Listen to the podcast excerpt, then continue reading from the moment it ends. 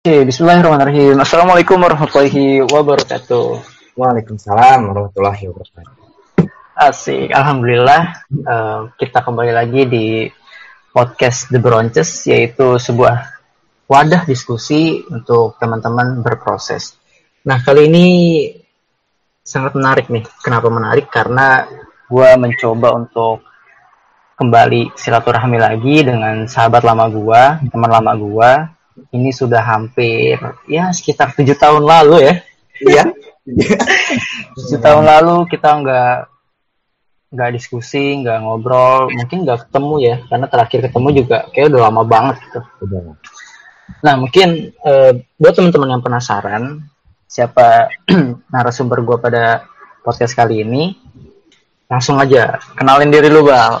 Oke, okay, uh, assalamualaikum semua uh, nama saya nama gue Iqbal.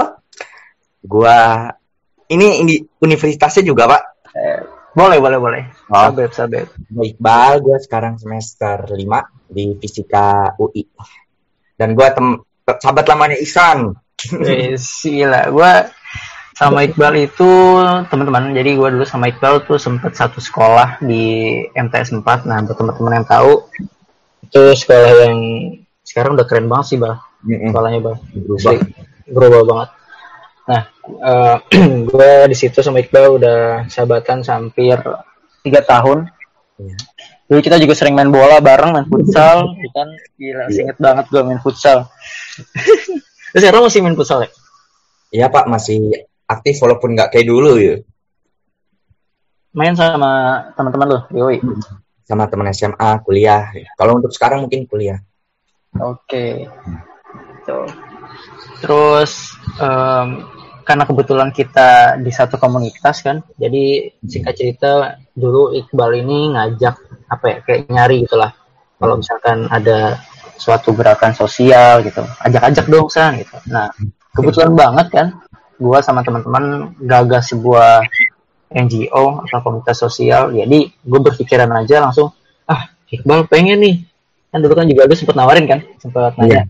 Iya. Yeah ah udahlah karena gue juga kenal sama lu deket lumayan langsung aja gue ajak hey bal ayo masuk dari yeah.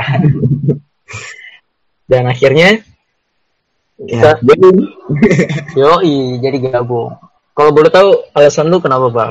Pengen gabung di sebuah komunitas sosial?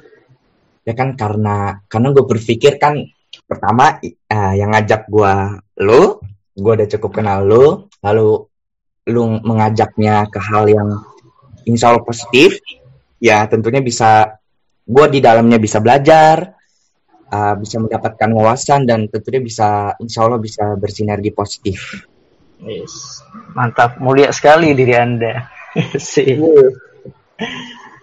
Oke, jadi gitu teman-teman singkat cerita ya kita satu komunitas dan apa semakin ke sini semakin intens gitu komunikasinya. Jadi itu juga sebagai wadah kita untuk jalin persahabatan gitu. Iya nggak bang? Iya dong, jelas itu. mantap mantap.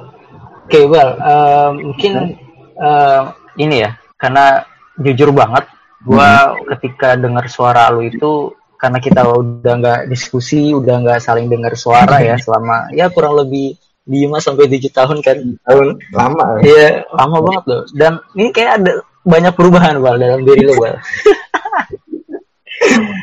Ini harus digali nih teman-teman. Karena uh, pokoknya gue waktu ngelihat dia di Instagramnya dan dari apa ya dari perbuatan maupun dari perkataan pikirannya juga kayaknya wah, keren banget nih orang. Makanya langsung gue ajak diskusi nih orang nih.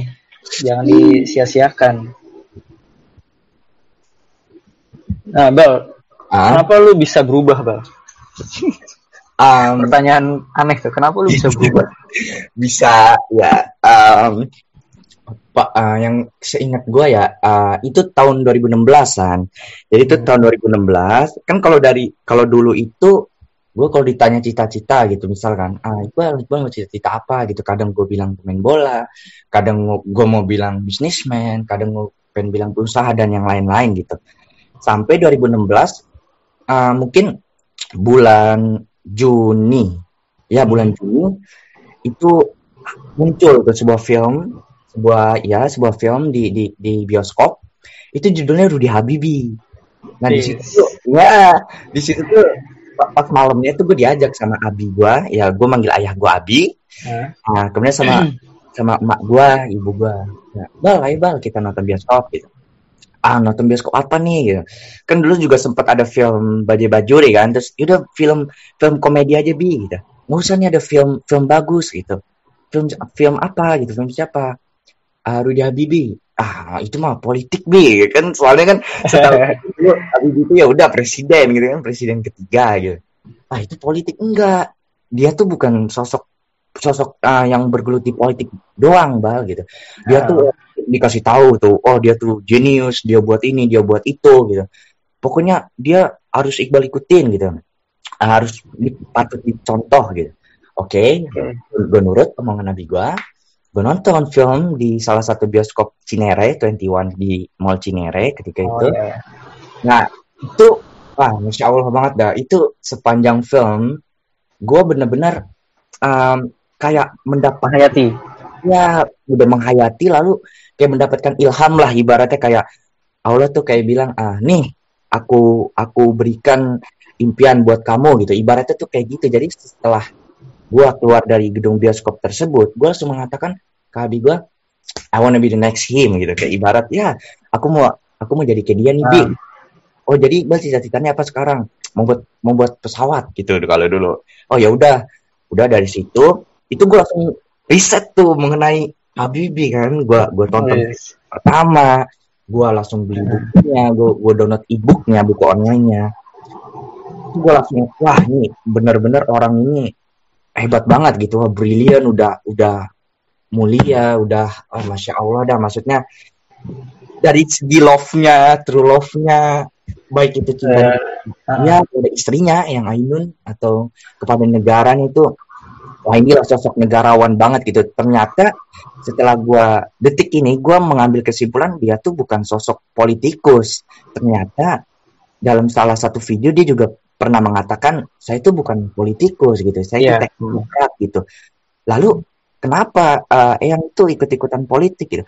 Saya nggak ngerti politik gitu. I'm survive gitu. Oh, jadi di situ gue mengatakan, oh orang ini tuh ya memang benar bukan politikus, dia benar-benar orang yang melakukan apa yang dia lakukan dengan rasa cinta gitu. Pada saat itu kan lagi kisruh dan yang lain-lain kan tahun 98 gitu. Nah di situ gue mikirnya wah ini sungguh orang ini bukan bukan bukan bukan politikus karena orang ini ketika uh, 98 dia menggantikan Soeharto kan dia menganggap kan dia punya sebenarnya tuh dia punya hak kan karena mereka karena beliau itu kan orang pertama kan ketika itu di negara Indonesia sebagai presiden gitu. Pertanyaan gue tuh muncul lalu kenapa industri strategis pesawat terbang nggak dihidupkan lagi ya gitu. Terus kata beliau um, kan saya kan ketika itu lagi chaos kan negara ini lagi krisis moneter lagi dan yang lain-lain. Nah itu lebih penting dari yang namanya industri strategis pesawat terbang. Jadi yeah. yang siapa? Yang menang itu rakyat. Nah di situ gue mengatakan, wow, ini orang benar-benar inilah negarawan sejati gitu. Di situ gue bilang, hmm, come on gitu.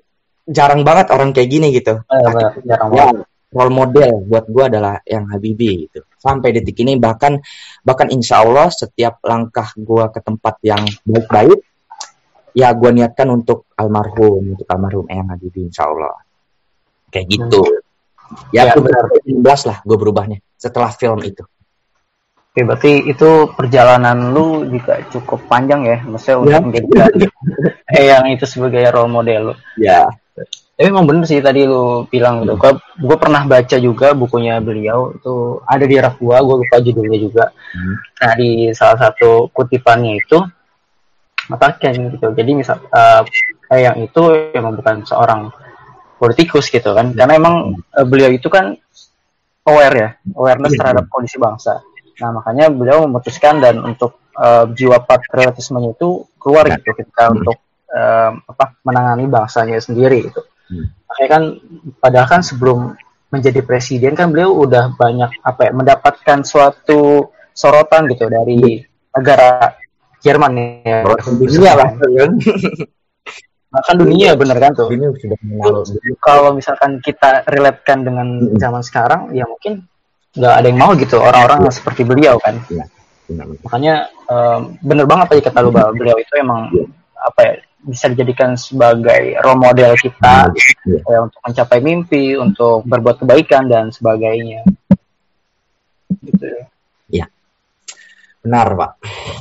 Gue salut sih sama lu bal. Gila. Maksudnya Iya. udah jadi terutama lu loh lu tuh ya, enggak gue salut sama lu. Hebat itu bang. Itu kan pencetusnya beliau kan? Eh, iya iya. Cuman gua nggak lolos oke lah. Oh bal tapi lu bisa lah ntar jadi insya eh, yang lebih kedua itu. Amin, amin, amin. Terus em, apa aja sih Bal yang menurut lu ketika lu sudah menjadikan beliau itu sebagai role model, terus apa aja yang lu rasain gitu setelah apa namanya perubahan-perubahan yang pernah lu alami gitu ketika beliau lu jadikan sebagai panutan gitu. Um, gua akan menjawab dengan kutipan yang ketika itu uh, Profesor Salim Sanid uh, lo- ya Said lontarkan ketika beliau wafat. Lalu dia diinterview oleh salah satu stasiun TV beliau ditanya "Nah, uh, Profesor kenapa terlihat sedih sekali gitu atas kepergian Profesor Habibie gitu? Nah gua akan mengikut gua akan menjawab dengan kalimat yang sama seperti Profesor Salim Said yaitu uh, buat gue gini pak. Hmm, Habibie Nah, gua Habibie itu bagi gua adalah utusan Tuhan. Dalam arti begini setelah kejadian 2016 itu ya pertama gua gua mendapatkan uh, masa depan gua gua sehingga dari gua mendapatkan apa yang gua inginkan dan apa yang gua butuhkan gua langsung bisa merancang gitu. Ah oke gua ingin membuat pesawat terbang beliau. Gue langsung riset di mana sekolah untuk kuliah penerbangan di Indonesia ternyata ada di ITB lalu dari situ gue juga bisa oh ternyata negeri ini tuh uh, butuh lagi orang kayak beliau gitu sosok lagi Hmm. kayak beliau. Negeri ini tuh uh, pernah jaya ibaratnya tuh negeri ini tuh pernah ada di ma- masa keemasan gitu. Jadi di situ gue lahirlah cinta pada negara gua. Bukan berarti dulu gua nggak cinta kepada Indonesia dalam arti Hmm. dulu gua kayak uh, oh namanya juga masa depan belum belum masih bayang ya kan belum terlalu jelas. Di situ gue mikir oke lah gue gue menjadi orang kaya gitu. Gue menjadi orang kaya gue menjadi orang sukses gue menjadi orang berhasil. Itu dulu cuman sekarang ada tambahannya setelah gue mengenal beliau apa itu oke gue tetap mau jadi orang sukses berhasil dan juga orang yang pro rakyat itu yang gue Oke. dari sosok beliau. Artinya apa? Kita ini kan manusia ya. Gua tuh sama seperti beliau. Gua ambil pelajaran dari beliau bahwasannya ya gua harus menjadi kan beliau kan ahlinya di bidang teknologi kan. Makanya beliau selalu menggunakan kata saya selalu ingin menjadi produk yang unggul yang mana lahir dari sistem yang bernama rakyat. Nah, itu yang belum pernah gue dapet dari film mana pun, itu yang belum pernah gue dapet ketika 16 tahun gue hidup yang lalu. Jadi kalau gue bilang, ya gue pengen kaya, gue pengen sukses. Tapi kenapa gue nggak mikirin, ah gue pengen dong jadi produk unggul dari rakyat gitu, yang pro rakyat. Nah itu gue hanya mendapatkan dari sosok beliau gitu. Sampai detik ini pun, ya banyak orang yang ngomong kayak gitu. Cuma kan bagi gue tuh yang bener-bener faktanya, yang bener-bener realitinya itu kan, ya Habibie bagi gue kayak gitu pak. Jadi banyak perubahannya. Salah tiganya itulah. Oke. Tuh. Cukup menarik banget sih. Gila, keren banget lu. Aduh, gua sampai bingung nih mau ngomong apaan nih. Karena em, emang sih setiap Mm-mm. orang itu kan untuk mencari suatu jati dirinya kan emang Iya. banyak Mm. tuh prosesnya, ya kan. Mm. Nggak nggak secara instan buat didapetin. Tapi em, untuk menjadi seorang Habibie sendiri pun juga banyak juga kan rintangannya. Dan eh, selama gua hidup ini bahkan gua nggak tahu ya, maksudnya role modelnya beliau itu siapa. Ya Hmm. mungkin em, salah satu motivasi terbesarnya itu adalah ketika ayahnya wafat kan, yang, Iya. yang mungkin lu tahu lah ya, em, ayahnya beliau itu wafat kan ketika dalam sujud kan. Iya. Ya itu kan menjadi salah satu motivasi terbesar beliau untuk Hmm. eh, pada akhirnya bisa membanggakan keluarganya dan bahkan bisa juga membanggakan negaranya sendiri kan. Hmm. Oh, dan hmm? uh, satu lagi nih Pak, eh, tadi kan Bapak sempat menyinggung uh, role model dari beliaunya sendiri pun siapa gitu ya. Setahu hmm. saya dari buku yang pernah saya baca terkait beliau itu, beliau mengidolakan uh, Profesor Messerschmitt. Itu profesor itu dia pembuat kapal terbang juga, pesawat tempur tapi fighter. Messerschmitt siapa gitu saya lupa. Nah dia kuliah di RWTH Aachen dan oh, Jerman itu ya? Iya, beliau pun bisa masuk ke RWTH Aachen untuk mengikuti idolanya gitu. Dan gue berharap setelah gue mengidolakan dia, gue juga bisa seperti apa yang beliau lakukan terhadap iya. idolanya gitu. Role modelnya sendiri gitu, menyusul menyusul idolanya ke tempat di mana role modelnya sendiri belajar, hmm. pernah menganut ilmu kayak gitu sih. Oke, okay, mantap mantap tuh. Gue justru malah nggak tahu tuh role hmm. modelnya beliau. Tapi tadi ada kata-kata yang gue highlight sih dari percakapan hmm. lu dari yang lu sampaikan karena uh, menurut gue highlight ini tuh penting juga buat kita miliki karena itu menjadi suatu apa ya semacam pegangan kita juga gitu. Nah apa sih dari highlightnya itu? Nah jadi highlightnya itu adalah terkait cinta. oh berat nih. Eh, kalau ngomongin cinta, waduh kacau. Haya. okay, uh, mungkin gue coba ini kali ya kita diskusi okay. secara general gitu ya terkait apa sih tentang the meaning of love gitu. Hmm. So apa bang? Menurut lu meaning of love itu apa bang? Um, Oke, okay. menurut gue ya, soalnya oke okay, dari gue sebelumnya bagi gue tuh semua orang tuh bebas untuk memberikan definition of love ya kan. Bebas semua orang boleh untuk mendefinisikan itu. Cuman untuk bagi gue Menurut gua, cinta itu ialah uh, titipan kasih yang mana diberikan oleh Tuhan yang Maha Menunggal dalam hal ini karena gua Muslim, Tuhan Menunggal itu uh, refers to Allah yang mana memiliki um, kelompok daripada titipan kasih tersebut. Apa kelompoknya? Yang pertama adalah titipan kasih atau cinta kepada lingkungan. Yang kedua adalah titipan kasih atau cinta kepada manusia. Yang ketiga adalah titipan kasih atau cinta kepada produk-produk yang dibuat oleh manusia, selagi itu positif. Dan semua itu dibungkus oleh cinta yang ma yang maha dahsyat, yaitu cinta kepada Allah yang maha menunggal. Dan ya menurut gue kayak gitu kalau cinta bagi gue. Oke, sangat berbobot ya. gila gila gila, filosofis banget tuh lu baca lu terlalu ini kali ya uh, bacaan lu bacaan berat banget gila. Hmm. karena lu tadi kan juga udah definisi yang terkait cinta nah mungkin hmm. gua nambahin sedikit sih kayak okay. ya intinya cinta itu kalau misalkan kita bicara secara general gitu ya hmm. karena kita nggak tahu kan bidang dan fokusnya apa yeah. cinta itu apa ya apa yang lu lihat dan apa yang lu rasakan itu adalah menjadi suatu bentuk perasaan dan juga hakikat terhadap suatu apa yang lu lihat ataupun suatu lu yang lu rasakan. Jadi ya pada intinya sih cinta itu adalah suatu perasaan sih terhadap uh, baik ataupun buruknya terhadap suatu uh, objek yang menjadi rasa cinta itu tumbuh. Dan gue setuju banget sih sama yang tadi lu sampaikan karena cinta itu kan pada hakikatnya adalah suatu uh, apa namanya hakikat ya, hakikat yang berasal dari Tuhan. Iya. Tuhan Allah Subhanahu wa taala. Sih, ya. Terus uh, oh iya, gue baru inget nih. Kan tadi kan lu uh, sempet bilang lu dulu juga pengen masuk di ITB ya, di jurusan ya. penerbangan. FTMD, iya FTMD ITB. Hmm. FTMD. Nah, terus kenapa lu pilihnya sekarang di Fisika UI, Bang? Oh, jadi kan FTMD ITB itu um, uh, gua masukkan ke input SBM. Jadi kan SBM kan zaman kita tiga tuh ya kan. SBM yeah. kita tiga ya.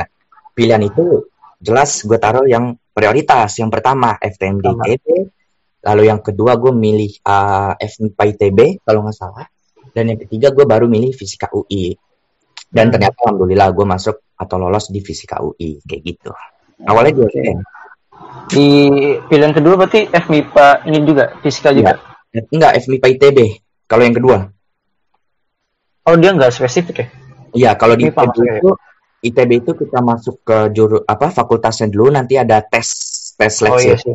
ya, Satu untuk- bulan dulu eh satu tahun ya buat ya penyelarasan gitu ya. ya benar Oke oke. Terus em, selama lu di UI fisika apa aja yang udah lu pelajarin atau mungkin apa aja yang udah lu pikirin gitu bang? Um, banyak sih Pak, salah satunya yang yang paling berasa banget itu kebinekaan Pak. Itu itu jelas banget kebinekaan. Secara kenapa tuh? ya secara gue dari SD sampai SMA itu kan uh, madrasah semua kan.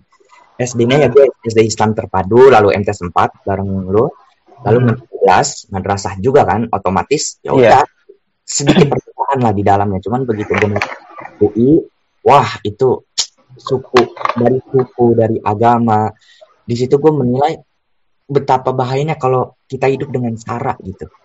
Di situ gue dapat gue dapat moral. Karena di situ gue gue mikir yang tadinya gue bisa memecahkan masalah em, di SMA secara satu pihak tanpa memikirkan pihak lain dalam arti oke kita adakan Iya. forum udah pasti tuh di forum udah pasti yang dibahas itu gitu. Tanpa takut menyinggung pertama agama yang kedua suku ya. Kan soalnya SMA ya namanya madrasah gitu Satu iya satu frekuensi lah ya frekuensi. Nah, Nah begitu masuk kuliah nggak bisa tuh kayak gitu tuh misalkan ada yang forum debat atau forum dis discussion diskusi wah itu harus harus mikirin oh, siapa di samping kita siapa di depan kita siapa di belakang kita dalam arti Iya iya. ya kita kita kita kan mahasiswa ayolah kita bicara masalah eh, kita kita clearin ini dari sudut pandang misalkan anggap saja sains yang tadinya pas SMA gue bisa mecahin langsung kami pukul rata dengan uh, ilmu agama misal. Nah tapi ketika kuliah oke ilmu agama kita tetap pakai tapi tanpa menyinggung tanpa menyinggung sara no sara jadinya. Jadi Iya iya. ilmu sains lebih uh, ya 60% lah untuk forum diskusi di kampus Ta- tapi tanpa menghilangkan ilmu agama tetap gitu ya paling berasa kebinekaan sih selebihnya ya sama lah namanya orang berpindah ke lingkungan yang Yang baru ya. lebih tinggi ya kan Hmm. ya udah posi- uh, positif ada negatif juga ada gitu Tapi- cuman yang paling berasa banget yaitu salah satu kebinekaan menghargai pendapat menghargai uh, kelompok dan yang lain-lain di, di kuliah bagi gua gitu Tapi sempat ada kayak semacam intoleransi gitu gak di sana? Um, Kalau tadi bahas banyak bertemu dengan banyak orang latar belakang dan Iya. sebagainya. kalau kalau sejauh ini mungkin kalau dalam intoleran intoleran itu bercanda yaitu hampir setiap ya namanya nongkrong atau forum Iya. gitu, ya bercanda jelas Wajar ya. ya cuman kalau untuk serius banget dari hati sejauh ini depan mata gua atau yang gua dengar belum ada sih di di sekeliling gua tapi kalau untuk hanya bercanda ya ya sering gitu Hmm. Kalau misalnya sih wajar sih emang. iya Ya, dan juga objek yang di objek yang ditujukannya juga menganggapnya ya biasa aja gitu ketawa atau dengan ejekan yang lainnya ya, dan sebagainya gitu Heeh. enak sih kalau kayak gitu. Kalau di kampus gua, khususnya di prodi gua kan emang mayoritas kan muslim ya. iya Jadi ya agak aman lah, maksudnya nggak Iya. terlalu mikirin buat depan belakangnya gitu. Jadi ya masih aman lah. iya benar-benar Em, Oke Le, karena kan kita juga sempat baru diskusi lagi, silaturahmi lagi ya kan. Nah mungkin em, biar lebih enak kita ini kali ya cerita-cerita tentang kesibukan atau ya hal-hal yang bisa menjadi suatu pandangan kita ke depan gitu. Iya. Dalam artian ya buat motivasi kita gitu. Iya. Em, sekarang kesibukan lu ngapain aja Le? Eh, kesibukan gue selain yang paling utama jelas kuliah, kuliah dan belajar. eh, eh, sebenarnya kan gue ada project film kan, pembuatan film untuk untuk sebuah lomba. Cuman karena ada kendala kendala em, dalam, akhirnya project tersebut di- ditunda untuk sementara waktu gitu. Nggak tahu juga ya dari dari gue sendiri pun gue juga belum tahu apakah project film tersebut akan dilanjutkan atau enggak. Tapi eh, selanjutnya untuk, untuk kesibukan Itu dari kampus lu Le? Uh, kalau ini uh, general, jadi gua dari dari ada uh, kru gua ada ada yang dari UI, ada yang dari Telkom, ada yang dari yang dari mana pun gitu, yang mau Hmm. ikut project ini seperti itu. Oke. Jadi kesibukan gua yang yang udah jelas banget nulis buku nulis buku dari Habibi judul bukunya itu tribut tuh cucu intelektual B.J. Habibie yang insya Allah terbit tahun depan dan alhamdulillah karena proyek tersebut gua uh, diundang untuk datang ke rumahnya oleh Pak Ilham yaitu putranya Habibie mm-hmm. bulan Juni atau Juli 2021 gue nggak tahu sekitar bulan tersebut untuk uh, launching pertama buku tersebut kayak gitu. Oke. Itu yang buku itu lu daftar ya atau gimana deh? Kalau gua kan nggak tahu sih tiba-tiba kan gue di kontak di DM hmm. gitu oleh langsung official account dari buku tersebut, uh, kak bisa bantu kami nggak? Kami uh, punya project gini gini bla bla bla bla bla. Oh jelas dong, Abibi oh, ya kan? Oke, panjang, langsung gas lah. Gaskan, ya udah, yuk. Ya udah dari situ. Gitu. Sebenarnya sih itu influencer sih pak. Jadi siapa aja bisa kok sebenarnya. Siapa hmm. aja bisa dan menulisnya pun uh, apa? Semua umur bisa kok semua umur menulis. Dan gue pun uh, hanya menulis satu satu bahasan terkait dengan. Jadi kan buku itu tentang uh, bagaimana sih pandangan kalian terkait beliau kayak gitu loh. Hmm ya jadi semua orang sebenarnya bisa gitu. Oke. Oh berarti lu uh, apa namanya bahas bukunya itu tentang pandangan lu gitu ya terkait beliau itu seperti ya, apa? Terus impression ke Eyang ya terkait dengan Eyang gitu. Oke, ya pasti lu udah hatam lah ya. Alhamdulillah. Tinggal diketik aja itu kan. Uh, uh, tuh. Oke. Terus uh, oh ya, gua baru inget nih. Kan lu juga menggambar berat berat beliau terus juga apa segala gaya atau dalam aduh bahaya juga nah ini nih bahaya ini aduh ada suatu apa ya suatu ilmu yang ada di balik udang ini nah gue pengen buat ngegali nih ini. Jujur lah jujur lah ini sebenarnya gudang yeah. ini gudang ini belum gue buka buat siapa pun loh. Bener banyak banyak yang minta bal kasih tau dong ini ininya itu itunya aduh gitu. ini lu buka di sini deh gua akan buka di sini mungkin. Untuk pertama kalinya gue buka di sini. Oke langsung aja le. Gue sumpah penasaran banget. Jadi teman-teman mungkin um, harus tahu juga nih jadi waktu itu kan di project kita nih ya yang komunitas Edupop ini uh, buat video lah ya kayak buat video opening penyambutan gitu Halo. Pas gua buka si Iqbal, gokilnya orang suaranya benar-benar mirip cuy. Terus dari kayak gaya rambutnya juga dimirip-miripin nih, kayak mirip dah. Dari semuanya mirip dah, mirip sama modelnya si Iqbal. Otak belum pak, otak. Oh beliau oh, jauh ya. banget. sun lah, sun segera segera. Coming soon, coming soon kita segera kita.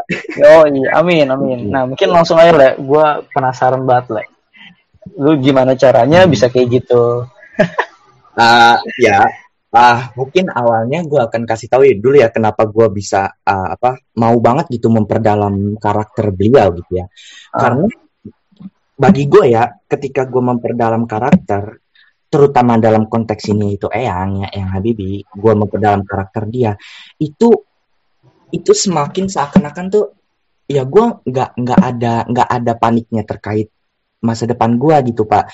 Ya gue gue jadi karena memperdalam karakter dia gue kayak in, apa uh, malu kalau gue nggak belajar malu kalau gue nggak baca buku malu gue kalau gue nggak dan yang lain lainnya gitu yang positif hmm. karena gue udah memperdalam beliau gitu seakan-akan uh, itu itu punya tebat pak kayak kayak misalkan gini uh, entah kenapa ya mungkin ini cara Allah juga untuk untuk ngebuat gua nggak boleh patah semangat untuk mengejar masa depan gua mungkin ya. Jadi gini Pak, yang menarik tuh kenapa hmm. gue bilang cara Allah tersebut. Ke mana pun gua berada, eh ke mana pun gua pergi ataupun di mana, di mana pun gua berada, entah kenapa selalu disandingkan oleh sosok Eyang. Itu pun gua nggak tahu kenapa Pak.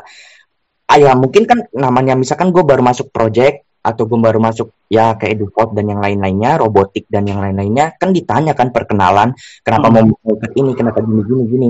Nah mereka langsung, wow, ini orang ini ini banget sama Habibie kayaknya nih. Jadi di mana pun gue, di fisika pun gue dikenalnya, weh, wah ini ya Habibie muda nih, sini sini sini. Kayak iya jadi tuh seakan-akan bu, uh, uh, berat sih enggak ya.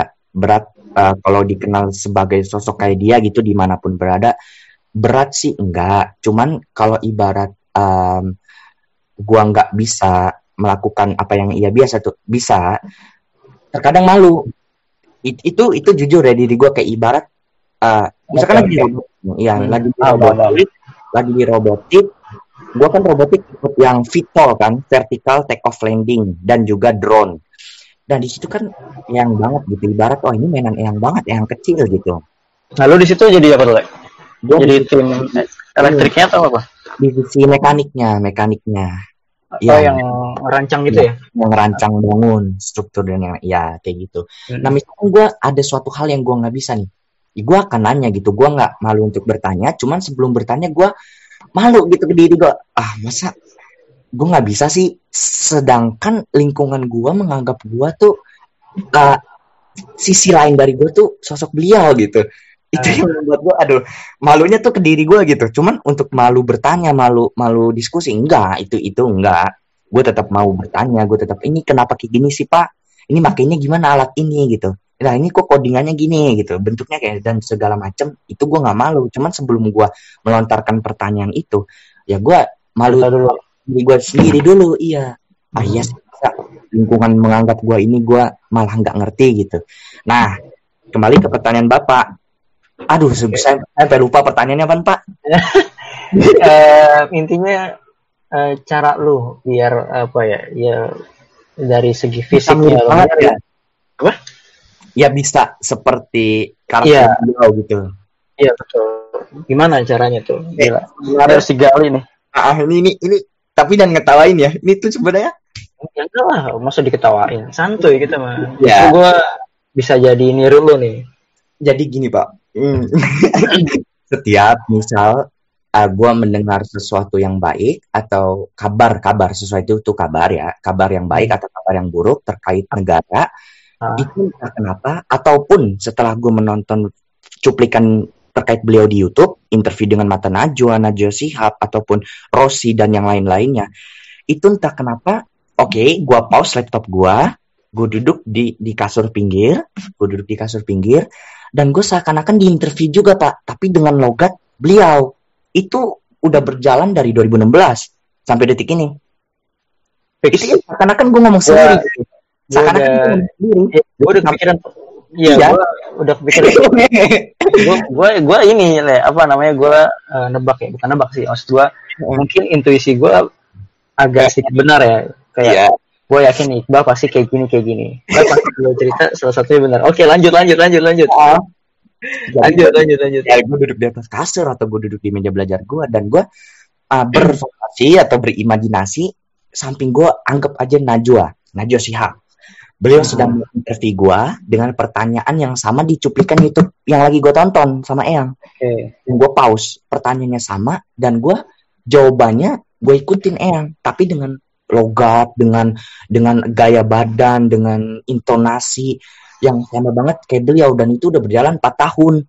Apa pun. Oh, serius 4 tahun lagi? Itu dulu udah empat udah empat kan dari 2016 langsung gua langsung gua riset gua tiruin tapi itu lu um, latihan itu setiap hari atau ada waktu tertentu tuh? Itu set, ya ketika gua kayak ibarat kabar bagus kabar baik aja gitu. Kabar bagus oh, kabar jadi baik. ya insidental gitu ya? Ya jadi sampai 2000 berapa tuh? 2019 oh, atau baru-baru ini? Gue lupa. Itu sampai gini pak. Sampai ketika gue mau belajar gue mau belajar terus ada ada suatu permasalahan di soal soal gue yang diberikan oleh dosen yang dikasih oleh dosen. Entah kenapa sekarang gue malah sebelum gue nulis atau nyoret-nyoret di atas kertas gue harus ini dulu kayak gitu dulu. Jadi duduk duduk di mana pun yang penting di kamar gue lalu gue menyemangati diri gue dengan cara ya seakan-akan gue lagi di interview uh, Iqbal bagaimana nih tanggapan Iqbal terkait salah satu yang dekat-dekat ini ya Omnibus Law terkait dengan Omnibus Law nih Pak Iqbal atau Pak Bale. Nah di situ gue ya seakan-akan oh gue Habibie gitu. Gue gue di interview, gue di logat, logatnya gue samain, gaya bahasanya gue samain. Dan bahkan Pak bahkan gue pernah ngarang ngarang cerita atau berimajinasi gue adalah Habibie yang tahun 95 di mana pesawat N250 terbang ya kan 10 hmm. Agustus di Lanut Hussein Sastra Negara Jawa Barat jam 10 waktu Indonesia Barat teknologi buatan bangsa Indonesia paling bagus itu kan terbang kan. Iya. Tapi kan karena krisis moneter, karena ini, karena ya IMF ketika itu, kan itu dimatikan kan. Iya. Ah, ya. Penting proyeknya. Buku strategis itu dimatikan. Nah di situ bahkan Pak, gue pernah sampai nangis, nangis sendiri. Ya di interview itu sampai sampai keluar air mata karena di situ gue merasa, tapi gue di situ gue merasa senang dalam arti ya akhirnya gue nangis juga akhirnya gue bisa merasakan apa yang dilakukan oleh eyang-eyang gue dulu lalu dipatahkan. Gue bisa merasakan itu gue bangga gitu akhirnya gue nah dari situlah gue semakin tertanam rasa cinta gue kepada negara rasa peng, penghormatan gue kepada uh, eyang-eyang gue nggak hanya gak hanya yang Habibi gitu pahlawan-pahlawan bangsa. Di situ gue ya gue seneng nangis gitu tuh gue seneng gitu. Enggak gue gua nggak merasa gue aneh. Kadang ketika seakan-akan gue sedang di interview atau gue sedang mempresentasikan sesuatu jadi layar presentasinya itu adalah tembok kamar gue laptop gue gue setel soundtrack misalkan gugur bunga Indonesia ya, sedih-sedih ya. Nah, kadang di rumah dan gitu-gitu. Jadi itu yang membangun membangun adegan lah ibaratnya. Pembantu yeah. adegan gitu soundtrack back sound dan dari situ gue merasa kok kok sekarang malah gue nggak bisa lepas dari karakter beliau gitu. Itu itu bener loh jadi sekarang lah kok iya. karena udah udah jadi apa ya habitual habituation lo gitu kan. Dalam setiap iya. kegiatan lo setiap apa obrolan lo gitu. Iya. bahkan gue pernah nanya ke salah satu sahabat gue dari dari Makassar juga Sulawesi. Mana sih Makassar pak? Lupa gue. Sulawesi Selatan. Ya Sulawesi Selatan. Dia kan uh, pernah juga ke Pare-Pare kan selama satu pulau. Terus gue tanya uh, uh, ini saya ini menurut bapak saya ngebuat-buat nggak sih? Ngebuat-buat apa nih bal?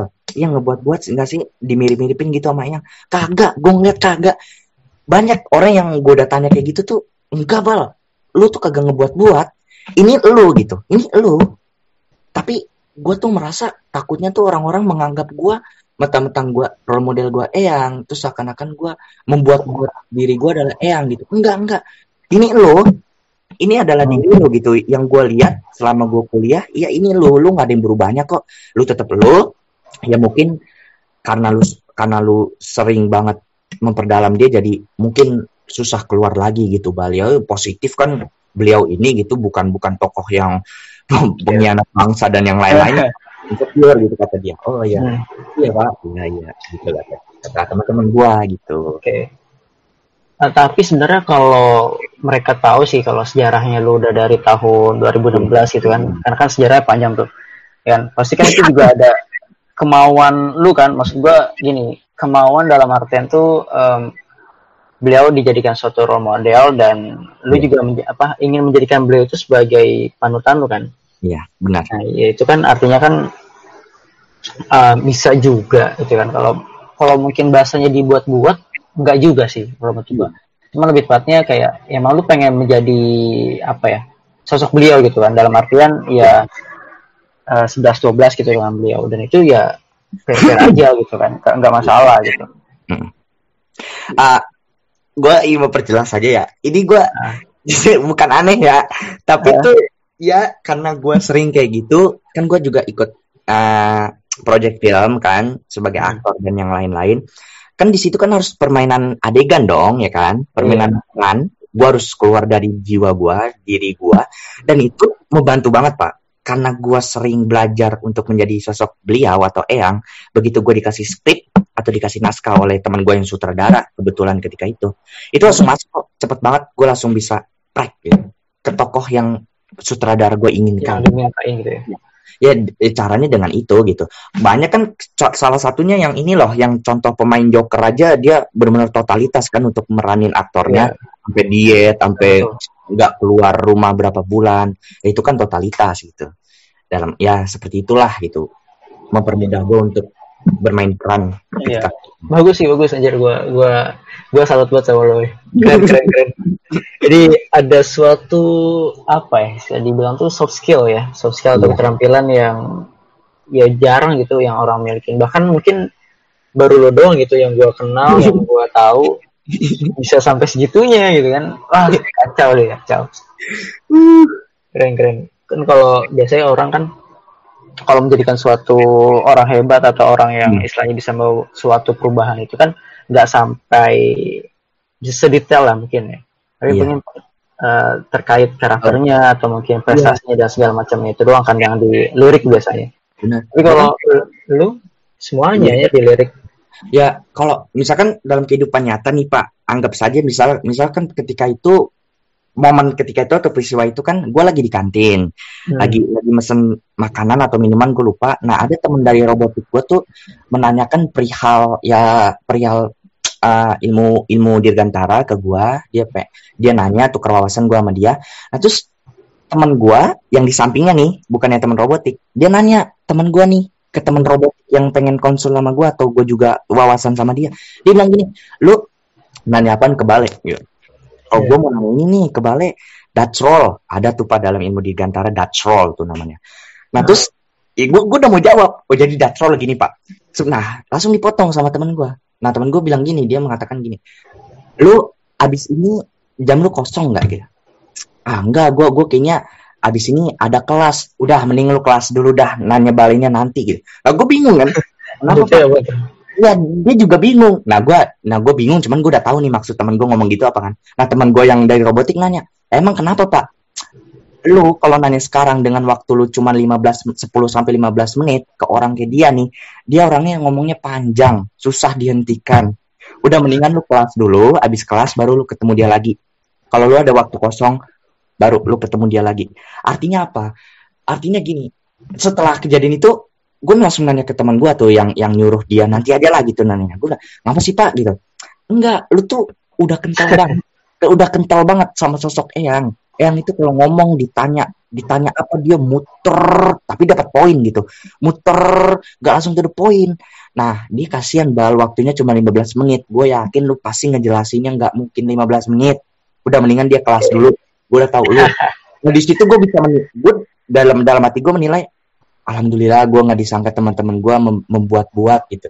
Itu sih yang gue takutin awalnya gitu. Takutnya tuh uh, ah, lu mah cuma ikut-ikutan aja le, lu cuma niru-niruin aja, tapi ternyata dari lingkungan gue sendiri pun nggak merasa ya dan dan justru malah mendukung teruskan le teruskan gitu. Mati satu tumbuh seribu dan salah satunya harus ada lu. Bahkan temen-temen gue bilang kayak gitu. Oh di situ gue bilang alhamdulillah. Ternyata lingkungan gue mendukung itu gitu sih. Yeah. Ya bagus juga sih ah, maksudnya bersyukur kalau kita itu ya dalam satu lingkungan itu semuanya saling ngedukung gitu ya. Karena kan ada aja ya mungkin ya orang-orang di luar sana ya lu udah baca belum yang konten gua tentang crab mentality? Oh belum belum belum. Nah, itu tuh apa ya suatu mentalitas yang apa ya sangat menghambat ataupun sangat men menarik menarik dari pergerakan teman-teman lu gitu. Dalam artian ketika misalkan ya misalkan si orang A nih dia pengen bertumbuh dan dia pengen mengembangkan suatu skill yang istilahnya sangat dibutuhkan gitu. Nah, ketika ada temannya dia atau teman B-nya lah ya inisialnya, ya. itu ada yang menghambat dia ataupun uh, membuat dia itu jadi lemah lah. Nah, itu itu itu disebut sebagai crab mentality gitu. Artinya oh. si orang ini uh, intinya nggak mau si orang A ini untuk sukses dibandingkan dia gitu. Oh, oh Jadi, ada ya Iya. Ada gitu, itu namanya crab mentality, mentalitas kepiting lah. Itu kan secara harfiah emang kayak gitu kan artinya. Oke okay, oke. Okay. Dan wow. kalau misalkan dibandingkan sama kondisi lu tadi kan, oh itu jauh banget gitu. Artinya teman lu itu sangat mendukung lu ya kan, bahkan nggak ada yang menjatuhkan lu gitu. Ya mungkin ada ya yang menjatuhkan lu, tapi mungkin ya itu iya. kalah lah sama orang-orang yang istilahnya yeah. support lu.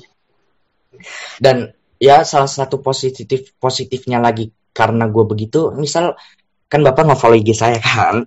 Nah itu ya. kan gue sendiri lah gue sering ngaduin pesawat dan yang lain-lain. Itu karena karena semua itu terkadang kalau ada event terkait di Gantara atau ya berhubungan dengan teknologi pesawat gitu-gitu kadang temen gue ketika gue malah nggak tahu event tersebut dia malah nge-share gitu ke gue nilai ikut le. Inilah ikut-ikut ini gue kasih buat tuh biar lu ikut gitu Ya lu serius dah. Kita kita harus maju, kita harus maju sama-sama walaupun bidang kita berbeda gitu. Ada yang mengatakan temen gue kayak gitu sampai gue bilang, wah ini orang hebat banget gitu. Adalah teman gue dia dia dia kon, apa concern di bidang renewable energy ada. Hmm. ya satunya dia gitu. Dia wah ini orang hebat banget gitu. Mau maju bersama gitu. Nah itulah yeah. mungkin gue mendapatkan alhamdulillah lingkungan gue kayak gitu, gitu. Seperti itu. Enak ya kayak gitu malah. Jadi uh, walaupun lu sama temen itu berbeda latar belakang beda apa namanya beda pendidikan ya kan jadi bisa saling melengkapi kan benar dan itu kan salah satu soft skill yang dibutuhkan di abad 21 banyak loh sebenarnya dan banyak, banyak, banyak, Iya. Ada nih gue materinya sih. Uh. Salah satunya collab lah, collaboration itu kan. Hmm. Ya, jadi itu penting banget sih emang. Jadi gimana caranya kita itu mencari suatu lingkungan yang sangat-sangat apa ya? Ya mau bekerja sama dengan kita gitu untuk maju. Oke, okay, uh, tapi mungkin gini kali ya. Uh, mungkin nanti kan para pendengar yang para pendengar nanti yang podcast ini inginkan kan bukti kan Mungkin gua akan iya. sedikit ide dari dari ya usaha gua. Oke. Okay. Okay. Boleh, boleh, boleh. oh. Tapi Bapak pernah, dulu sebelum bukti, Bapak pernah nonton film Habibie Ainun yang pertama belum? Pernah, pernah. Oke, okay, berarti tahu ya, saya pakai dial ini deh. Yang ini Pak, yang, uh, yang Habibie, Habibie pergi ke industri PTDI, lalu ada bekas lipstick di pipi, lalu dia oh, iya. Ainun. Nah, Nah, terus gue, oke, okay, gue akan memperagakan itu. Suaranya ya? Ya, ya. Okay. Dengarkan dengan simak dari para pendengar. oke. Okay. Gue minum dulu. Sabar. Gila, gila. Nih, gue berasa diskusi sama Eyang ini. Okay. Ah, bismillah. Bapak bilang kamera roll in action, Pak, biar feel-nya berasa. Oke. Okay. Camera rolling action. Halo, hey, Aiden, kau apa kan bibir saya? Kau cium ya? Ya di sini orang-orang pada tertawa melihat saya. Katanya, eh pak, di pipi bapak itu ada lipstick. Hahaha, kamu ini. Nah, salah satunya itu. Oh, gila-gila. Mirip banget asli. lima persen, mirip banget. Gue, kasih bonus kurang kurang ini sih, ada ada kurang berat gitu, Le. Iya. Nih gue kasih bonus yang dia nelpon maknya deh. Yang mana yang mana? Yang dia nelpon maknya yang Habibie Ainun kedua, film oh, kedua. Oke, okay, okay. yang dia di, udah di sana ya? Ya. Oke, okay, um, kamera roll and action. Halo? Hey, Mam. Eh, bagaimana kabar ya? Ya di sana baby saya kan? Ya di sini lebih baik. Hanya saja, ya harus menghemat sedikit. Karena di sini tuh ada krisis ekonomi. Well, but it's okay. No problem. Dah. gokil, gokil. Oh, mirip banget Asoy. Keren, keren, keren. Gue jadi role model suatu tokoh aja nggak nggak sampai segitunya gitu. Paling gue cuman niru dari uh-huh. gaya kepemimpinannya, kemudian dari karakternya gitu. Nggak sampai wah nggak kayak lu lah gila lu keren banget le tapi kadang karena saking kebaunya gitu kadang keceplosan pak kadang kalau kalau lagi iya. diskusi plak plak plak plak plak lalu teman saya mengatakan bal menurut lu gimana? Kadang tuh gue suka keceplosan. Ya saya tidak tahu. Kadang kadang tuh gue suka keceplosan kayak gitu gitu. Kadang wah kok ini lagi? Sorry sorry. Reflek reflek Efeknya lu tuh bukan bukan terkait apa ya? Kalau sentuh tangan tuh apa sih? Gue lupa nama sebutannya. Tapi refleks itu berdasarkan visual gitu. Audio visualnya. Gila. Gila gila. Keren keren keren. Tapi kalau gue jadi itu sih pak gue agak gue kurangin sih gue paling yeah. gue kuatin di internal jadi nggak yeah, sampai ke expose gitu. Iya itu benar banget sih pak. Gue uh, takut aja gitu orang lain ngiranya yang yang enggak enggak gitu kan. Iya makanya. Kalau sekarang sih gue mikirnya gue harus lebih ba buat ini masterpiece lah ibarat karya lah jadi it's okay gitu kalau ada orang yang menganggap gue ah ini mah orang niru ikut niru niruin aja gitu. Tapi kan kalau gue punya karya gue punya sesuatu yang bisa gue banggakan sesuatu sesuatu tersebut atau karya-karya tersebut tuh bisa menutupi setiap omongan orang yang kayak gitu gitu. Yeah. jadi ya kan malu aja gitu kalau gue nggak ada karya tapi gue cuman niru-niruin dia doang gitu. Gue mau bantah pakai apa kan? Cuman kan kalau gue ada karya ya biar orang-orang aja gitu yang ngebantah misal oh ini orang ngikut-ngikut aja nih biar teman-teman gue aja gitu atau siapa pun gitu yang mengatakan enggak kok dia nggak ngikut-ngikut buktinya dia udah buat karya ini di bidang robotik juga di bidang ini juga sama kayak Eyang dan yang lain-lainnya gitu Iya. ya benar kata lu lebih fokus ke internalnya aja karena kan ya Indonesia kan bukan butuh orang yang bisa berbicara kayak Habibie lagi kan orang Indonesia itu nggak butuh orang yang bisa berlogat kayak Habibie berbicara kayak Habibie cuman kan yang dibutuhkan oleh Indonesia kan orang yang memiliki cinta seperti cintanya Habibie ke Indonesia kan itu yang dibutuhkan Oh, negara gitu Betul banget. iya Jadi bukan apa ya? Iya. Bukan mungkin dalam bukan wujud fisik atau wujud ke miripan lah ya, tapi mungkin wujud dari lebih ke intelektualnya. Mm. Itu sih yang dibutuhin. Karena ya lu tau lah Indonesia lagi krisis kan. iya Krisis krisis bukan krisis eh, duit doang, tapi kan kita juga krisis Iya. akhlak, krisis karakter, kemudian krisis intelektual. Itu yang dibutuhin Indonesia. Uh, kacau. Mantep pak benar kan bongkar kan gue bisa nih, gue niru lu nih, Le. Wah, bener nih. coba coba Coba apaan? Gue nggak ada apa ya, nggak nggak kayak lu, nggak sampai ke suara gitu. Heeh.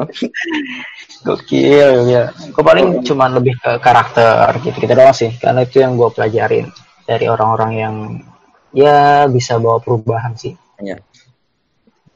Lu kenal Makanya- ini nggak? Kenal apa? kenapa apa Tadi lu lanjut aja nih.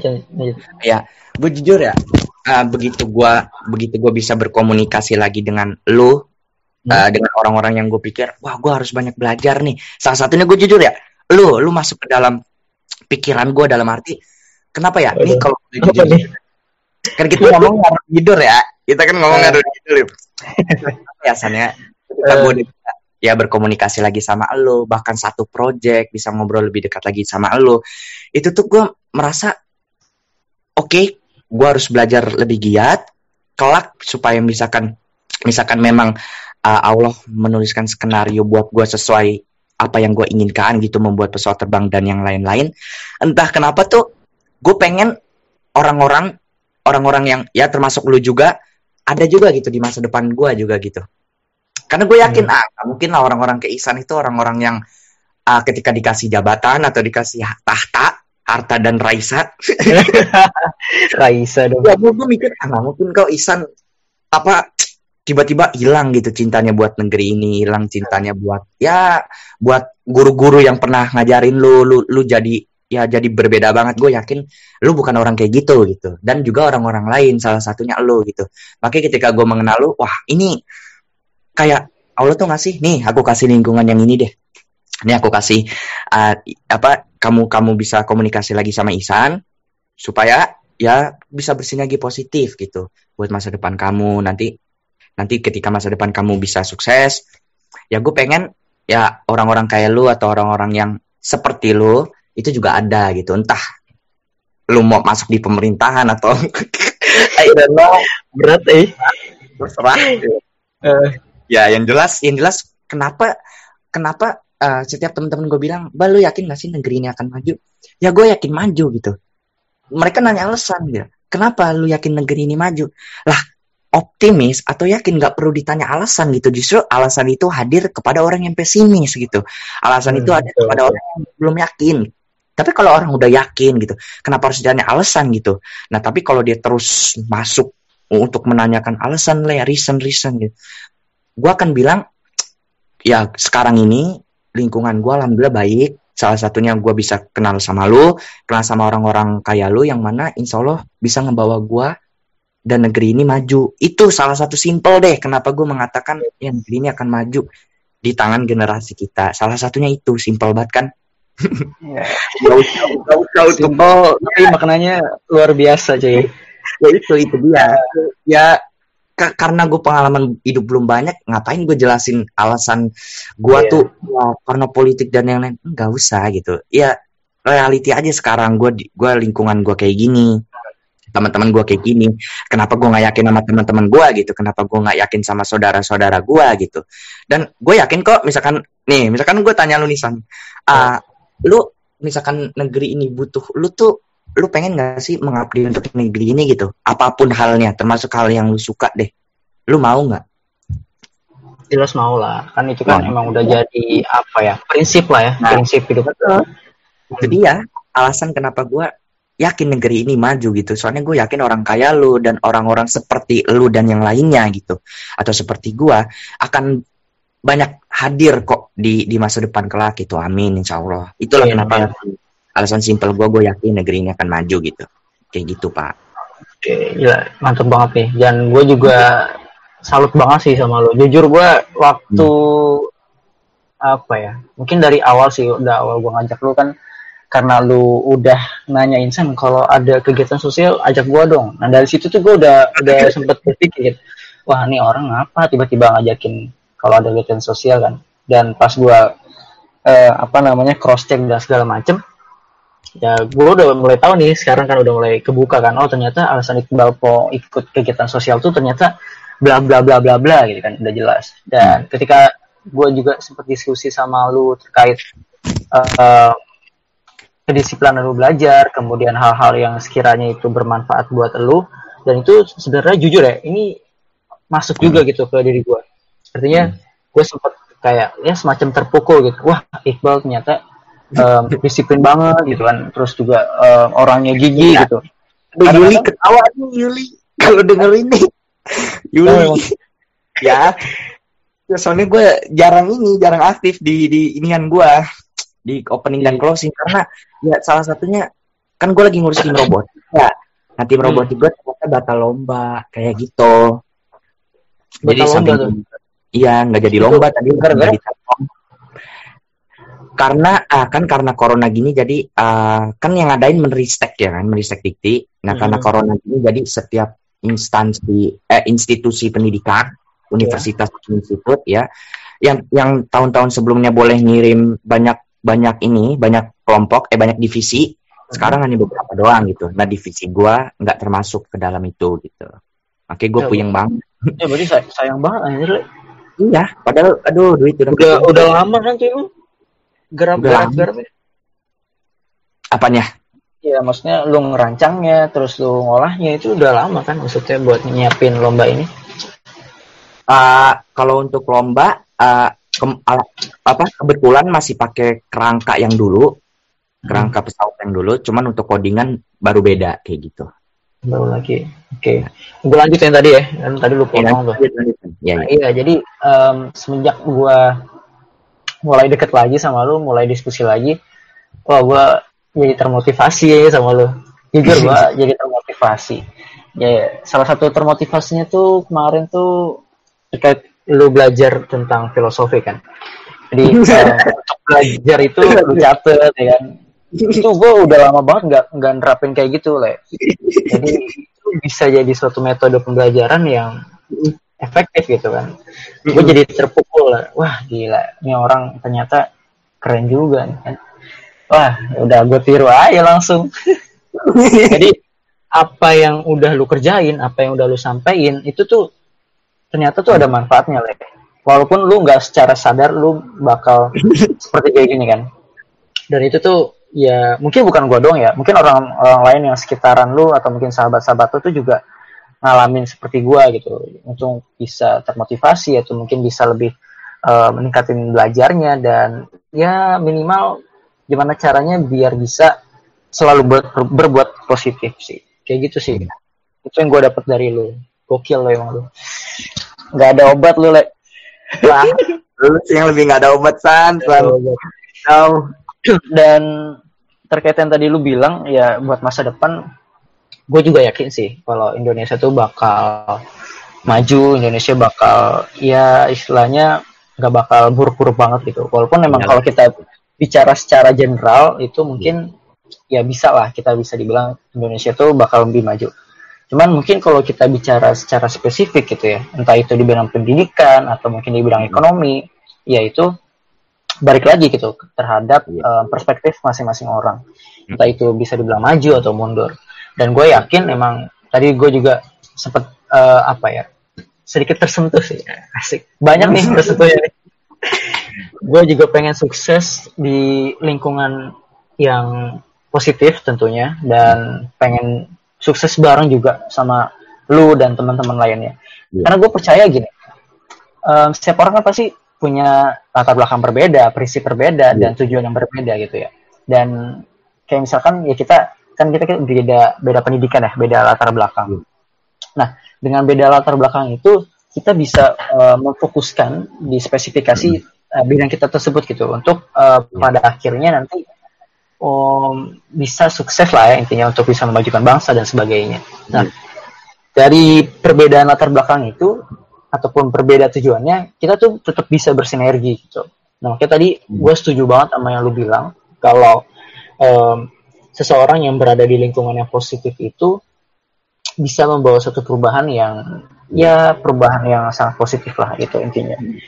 Hanya gue juga bersyukur gitu, gue bisa ngajak lu. Pokoknya gue waktu inget banget gue waktu berdirinya komunitas ini nih kan masih kurang tuh le, masih kurang yeah. Terus gue mikir, ah gue baru inget Iqbal wah langsung gua chat lu tuh kan wah untung untungnya aja lu mau gitu le. Bersyukur banget gua lu bisa nerima gitu. Jadi bisa masuk ke lingkungan yang positif kan? Hmm. oke mantap lah dan uh, mungkin salah satu alasan kalau ditanya gitu kenapa sih uh, lu lu yakin banget gitu kalau negara ini akan maju gitu? Uh, pahitnya gini deh. Uh, kenapa kita uh, gak yakin pada sesuatu yang belum maju gitu. Kan misalkan kan negara negara ini kan masih berkembang kan. Konteksnya yeah. kan lu yakin gak sih negara ini akan maju? Lah yakin karena lu kenapa yakin? Karena negara kita masih berkembang. Mana, mana mungkin gue yakin justru negara ini akan hancur kan kan itu malah keyakinan yang ah ya walaupun real, fakta realitas apa re, realistisnya lebih banyak mengarah ke sana kan cuman it's okay lah itu kan itu kan pionir-pionir tahun 80 70 80 kan nah sekarang kan pionir-pionir generasi milenial kan belum turun tangan gitu belum belum banyak yang turun tangan untuk menggantikan uh, kursi-kursi uh, mereka menggantikan perjuangan mereka coba lihat nanti masanya kita gitu Nah, di, di masanya kita baru kita menilai gitu. Benar nggak sih negara ini akan maju gitu di tangan generasi kita? Lah kalau kita mengacunya pada pada pada perbuatan ayah-ayah kita, orang-orang orang tua orang tua kita gitu atau abang-abang kita, ya apa salahnya untuk optimis aja gitu. Cuman kalau untuk ah kayaknya nggak mungkin nilai negara kita akan maju, negara kita kayak gini gini gini gini. Nanti aja gitu ngomongnya di, di pas pas di mana eranya era yang kita pegang gitu. Di mana era negara ini atau negeri ini kita yang megang gitu. Supaya it's okay. Pesimis itu baik pak. Dalam dalam arti yeah. gini misalkan ya kita ngebuat uh, kapal laut kan nggak mungkin skoci itu dibuat kalau kap, sang sang pembuat kapal lautnya optimis kan justru skoci di kapal laut itu ada karena pembuatnya kan pesimis pesimis takut kapalnya tenggelam pesimis takut nanti nabrak nabrak karang es dan yang lain-lain makanya dibuat skoci gitu eh bagus kalau kita punya pesimis gitu. Cuman kalau over pesimis, janganlah. Iya itu bahaya banget gitu. Kenapa gitu harus kita kenapa kita harus over, pesimis pada sesuatu yang kita cinta gitu? Justru gue bertanya-tanya gitu kepada orang yang menganggap negeri ini nggak bakal maju gitu. Gue bertanya pertanyaan gue satu dan itu mungkin simpel gitu. Lu cinta gak sih sama negeri ini gitu? Gak mungkin deh orang cinta itu pesimis dengan sesuatu hal objek yang dia cinta tuh ah, almost impossible gitu semua hal misal udah udah berkeluarga gitu kan nggak mungkin suami pesimis ke istri istri pesimis ke suami. Kalau mereka bener-bener saling mencintai ya. Nah lebih besar lagi ke negara deh. Nggak mungkin hmm. gitu. Gue cinta gue udah besar ke negara ini karena sosok eyang. Lalu gue mengatakan gue pesimis ke negara ini gitu. Itu kan nggak nggak ada apa penyesuaiannya gitu itu nggak sama kan? Jadinya malah nggak senaluri gitu nggak nggak senadi nggak selaras gitu. Justru itu yang gue tanyakan gitu kepada orang-orang nggak yakin gitu kepada bangsa ini akan maju lu cinta nggak sih sama bangsa ini gitu? Lah kalau cinta gue yakin deh orang tuh kalau udah cinta mau dia LDRan pun mau dia sejauh apa pun LDRan namanya cinta pasti dia akan perjuangin kan tetap itu cinta gitu. Nah dalam arti kayak gitu sosok okay. yang udah jauh-jauh dari negara. Namanya udah cinta sama tanah air sejauh ribu. Dia kan jutaan mil kan Jerman Indonesia itu kan jutaan mil. Mau dia sejauh apa pun namanya cinta begitu dipanggil dia kan akan pulang gitu. Nah gue pertanyaan gue simple kepada orang-orang yang menanyakan bangsa ini tuh nggak bakal maju le. Karena lihat aja politiknya ekonominya teknologinya dan yang lain-lain. Nah gue tuh pengen menempatkan dia sebagai sosok eyang gitu. Misal dalam arti gini gue mau dong orang yang ngomong kayak gitu tuh dia lagi LDRan sama Indonesia lalu begitu Indonesia memanggil akankah dia pulang? Atau akankah dia malah berubah ke warga negaraan? Gue pengen tahu di situ gitu. Tapi kalau yeah. orang yang mengatakan oh ayo kita kita lah kita bangun negeri ini biarin aja deh eh, sekarang ekonominya bobrok kita yang ngubah biarin aja deh teknologinya bobrok kita yang ngubah dan yang lain-lain lain walaupun nggak maju seenggaknya kita jangan sampai bilang Indonesia nggak bakal maju gitu. Sayang aja gitu usaha kita le banyak tuh teman-teman gue yang mengatakan kayak gitu pak. Jadi tuh teman-teman gue mengatakan hal seperti itu karena teman-teman gue nggak mau dinilai usahanya tuh sia-sia. Jadi banyak teman gue yang yang ikut ikut uh, Greenpeace salah satunya tentang lingkungan dan yang lain-lain. Nah dia nggak mau tuh Indonesia maju eh Indonesia tidak maju, dia malah optimis Indonesia maju. Begitu gue tanya, loh kenapa pak bapak optimis banget? Gue nggak mau le, usaha gue di, di gue nilai diri diri gue sendiri nilai itu usaha gue malah sia-sia gitu. Masa iya? Gue usaha jor-joran seminggu gue tidur sekian jam doang, sehari gue sekian jam gue belajar dan yang lain-lain. Masa iya gue malah pesimis sama suatu hal yang gue perjuangin gitu? Itu kan kagak sejalan gitu. Sedangkan gue iya misalkan kalau orang yang nganggur maaf ya orang yang ya malas-malasan atau dan yang lainnya mengatakan Indonesia tidak akan maju itu udah itu ya mbak itu memang sesuai dengan usaha mereka kan? Itu mah no debat gitu ya udah nggak usah didebat orang kayak gitu gitu. Ya cuman iya. Cuman kalau untuk orang yang udah usaha dan yang lain-lainnya dipaksa untuk mengakui Indonesia tidak akan maju dan yang lain-lainnya melek dong gitu melek dong tolonglah bukalah coba buka mata lu dah coba lu lihat oh, temen lu gitu. Temen lu tuh udah berjuang kayak gini udah usaha kayak gini udah giat belajar menggapai prestasi dan yang lain-lain gitu. Hmm. masa ya lu malah membuat dia pesimis gitu. Biarin aja kok dia optimis gitu. Ya mungkin itu sejalan dengan usaha dia gitu. Beda lagi kan dengan kita yang kata gue katakan kalau malas-malasan dan yang lain-lainnya lalu mengatakan udahlah negara ini nggak bakal maju. Ya udah nggak usah debat. Sedangkan iya. usaha usaha mereka atau usaha dia aja kayak gitu ya. Ya udah yeah. masa dia nggak pantas dia ngomong kayak gitu gitu. Kan gitu. Pantas aja dia ngomong kayak gitu. Sedangkan usaha dia kayak gitu kan gitu. Ya, kayak gitu rata-rata nah. orang yang pesimis itu dia punya low effort juga. Artinya ya usaha yeah. untuk um, membangkitkan semangat dia untuk ya, istilahnya yeah. untuk membawa satu perubahan ke bangsa ini juga kurang gitu. Mungkin tadi ada yang pengen gue singgung sedikit sih. Kalau orang yang pesimis itu emang pasti dia mungkin ya mungkin aja punya pandangan dari berbagai perspektif itu. Entah itu di perspektif pendidikan atau di ekonomi gitu. Karena emang gue pernah baca suatu artikel gitu loh kalau emang si authornya ini si penulisnya ini tuh bilang kalau Indonesia itu emang gak bakal jadi negara maju gitu. Yeah, itu yeah. ada beberapa alasan. Nah tapi gue cuman dua kasih alasan yang pertama hmm. dua kali dua, dua alasan yang gue sampai ini. Yang pertama alasan dia itu terkait bidang pendidikan. Yeah. ini sebenarnya uh, karena gue basicnya pendidikan jadi gue lumayan paham lah ya. Kalau misalkan kita mengukur dari salah satu penilaian internasional itu ada namanya PISA PISA yaitu kalau nggak salah ya Program uh, for International Student Assessment. Ini Indonesia dalam penilaian skala internasional itu emang bobrok banget itu artinya hmm. kalah jauh sama negara-negara ASEAN lainnya. Termasuk Thailand, Vietnam, Malaysia, Singapura dan uh, Brunei kalau nggak salah waktu itu.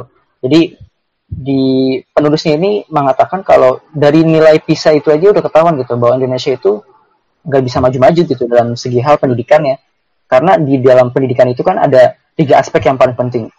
Itu yang pertama adalah literasi membaca, literasi matematika, dan literasi sains. Itu yang, itu yang paling penting. Dan sedangkan kalau misalkan kita melihat dari hasil PISA itu, ya jauh banget gitu sama negara-negara maju bahkan negara-negara berkembang yang istilahnya lebih bagus daripada Indonesia gitu.